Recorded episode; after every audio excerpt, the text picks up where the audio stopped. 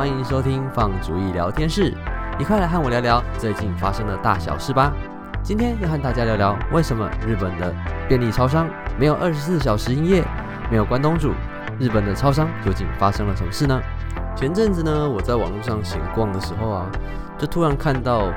蛮多家网络新闻都在聊日本全家便利商店正准备要开放加盟店的店长。让他们自行决定自己的营业模式，也就是说，他们可以自行选择要二十四小时营业，又或者他们如果面临人手不足的问题，他们也可以决定要在深夜的时段，就是晚上十一点到隔天早上七点的这段时间，按照他们自己的需求选择他们要休息多久，而这个政策大约。会在明年的三月正式开始执行，所以无论是已经加盟的全家的加盟店店长，或者是正准备要跟全家总部、日本全家总部签订加盟契约的店主，在明年三月的时候，他们都一律可以重新就这个方案订新的契约。当时我会注意到这则新闻。其实也是因为我对于二十四小时这种营业模式一直有一点点好奇，毕竟我是属于那种作息比较规律的人，就可能十二点以前就去睡觉，然后隔天早上可能六点或七点多我就起床了，就是俗称的老人作息的那种人，所以我很少会在凌晨的这种时段。跑去便利商店消费，除非我可能半夜睡不着觉，或者是睡到一半突然被饿醒，大概只有在这种时候，我才会突然想到说，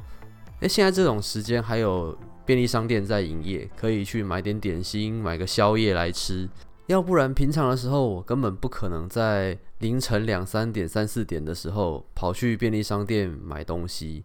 也就是因为这样子，我一直以来。对于这些便利商店有办法维持二十四小时的营业，感到很好奇。因为像台北那样的热闹的地方，无时无刻都有人醒着，所以他们会需要二十四小时营业的便利商店。然后便利商店也确实能够在凌晨的时段赚到这些人的钱。可是毕竟我生活的范围它不是那么的城市地区。所以，通常凌晨时段会去便利商店消费的人真的没有很多。像有的时候，我如果凌晨两三点睡不着，跑到便利商店去晃的时候，里面的客人真的是除了我以外，我也很少会看得到其他人。甚至有的时候，可能连店员都不会在店里面，他们可能在后面的仓库补货或者是睡觉都有可能，我都有遇过。但是如果一间店可以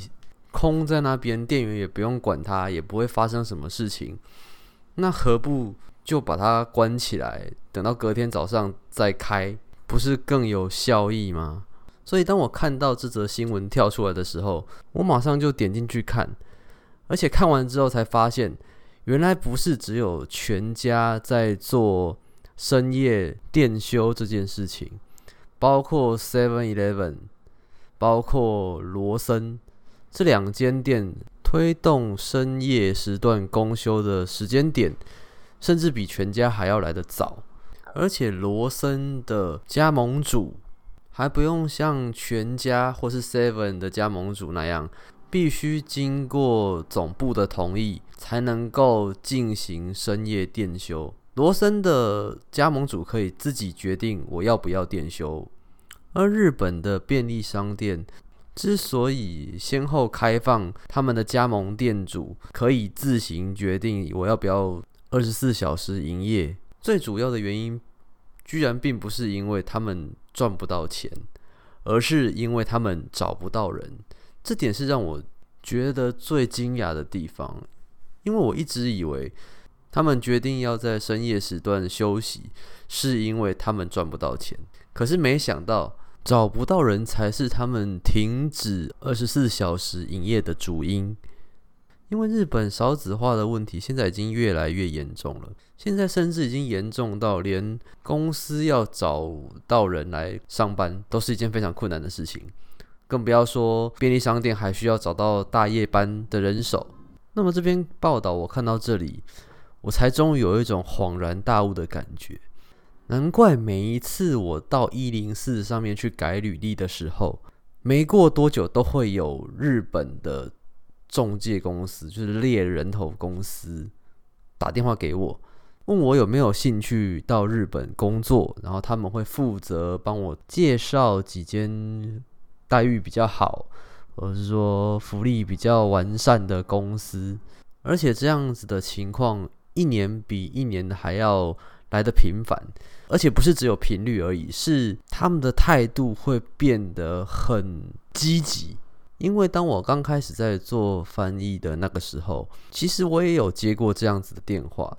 不过他们打来，如果确认你没有意愿的话，通常他们很快就会放弃。一直到可能过了一年半载吧，他们忘记自己曾经打电话给你，然后你刚好又上了人力银行去更改你的基本资料，那他们就会再次的打电话来问你。有没有意愿到日本的企业上班？那通常这种改履历、打电话、改履历、打电话的循环，一般都是半年到一年左右会发生一次。但是最近这样子改履历、打电话的循环，就我目前的观察，已经可以说是消失了。你可能才刚拒绝上一个中介发给你的邀请，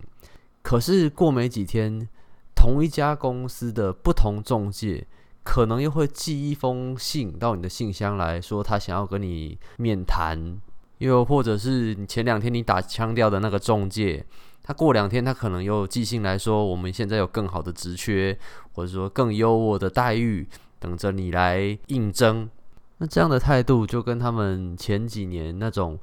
好像你不来也没关系，反正想来做这份工作人多的是的那种感觉。就有很明显的落差，而且他们现在提供的工作机会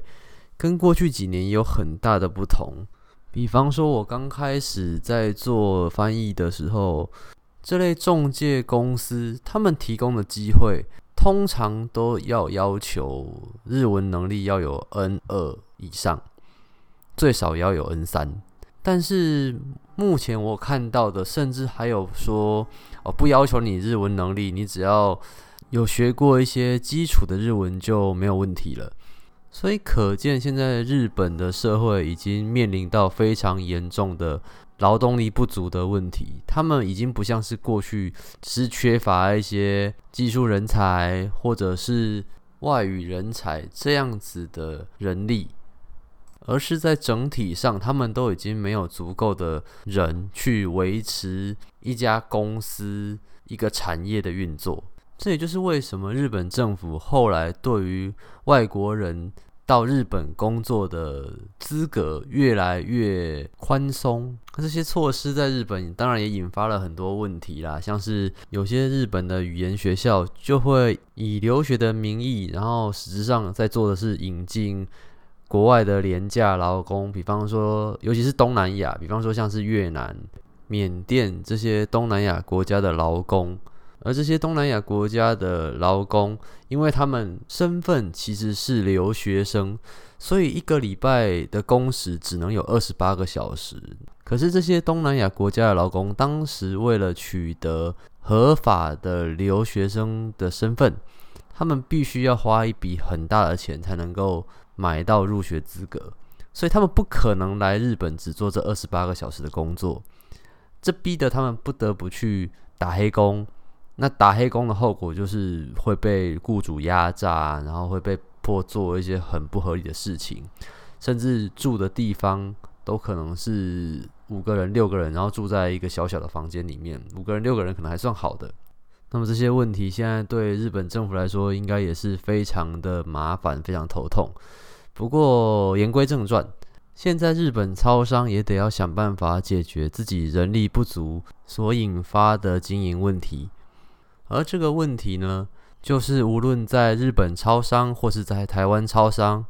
冬天都一定会看到的食物——关东煮，有可能会慢慢从日本的超商消失。听到这里，你可能会觉得有点奇怪：关东煮跟超商找不到人来店里面工作，这两件事情有什么关联吗？其实我一开始也是这么想的，但后来我才知道说，原来关东煮并不是只要把食材全部丢进锅子里面，然后就可以放在那边都不管它。因为关东煮的食材种类非常多，那每一种食材它耐煮的程度也都不一样。比方说蛋，它可能可以煮个十个钟头、十五个钟头没有问题。可是像欧练啊，或者是甜不辣这样的食材，有可能煮个三四个小时，它就已经差不多要被泡烂了。因此，这种现煮的关东煮，它必须要有店员随时去注意什么样的食材已经煮了多久，那有什么样的食材需要补充。那么，在人力缺乏的状况之下，超商就很难再拨出人手盯着关东煮锅子里面的状况，所以业者也只能够把关东煮这项。对于日本人而言，甚至在台湾的便利商店也很常见的现煮关东煮，从店里面撤出去。但是冬天还是有需要吃热食的需求，那怎么办呢？他们就推出微波的关东煮，就是一袋一袋冰在冷冻柜里面。那如果你想吃，你就去柜子里面拿，请店员帮你微波。其实就跟便当有点类似了。可是就我个人而言啊，我会觉得吃关东煮的乐趣不就是可以自己挑自己想要吃的料吗？但是袋装的微波关东煮就没办法让你想要拿什么、想要吃什么就自己挑。不过也有人觉得说，那一袋一袋装起来，我也不用自己烦恼，说我还要选什么自己想吃的东西，反正拿了就走，那有什么就吃什么。对这样子的人而言，他们会觉得，诶，这样很方便啊，我也不用。再去多花心思去想，反正拿了就可以吃。但是不管我们喜欢不喜欢这样子的改变，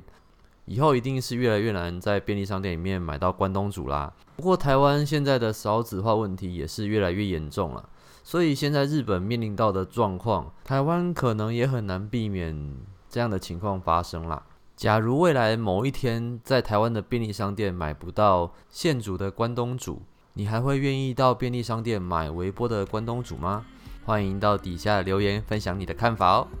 最后，如果你对这集节目有任何的意见或想法，欢迎透过留言跟我分享。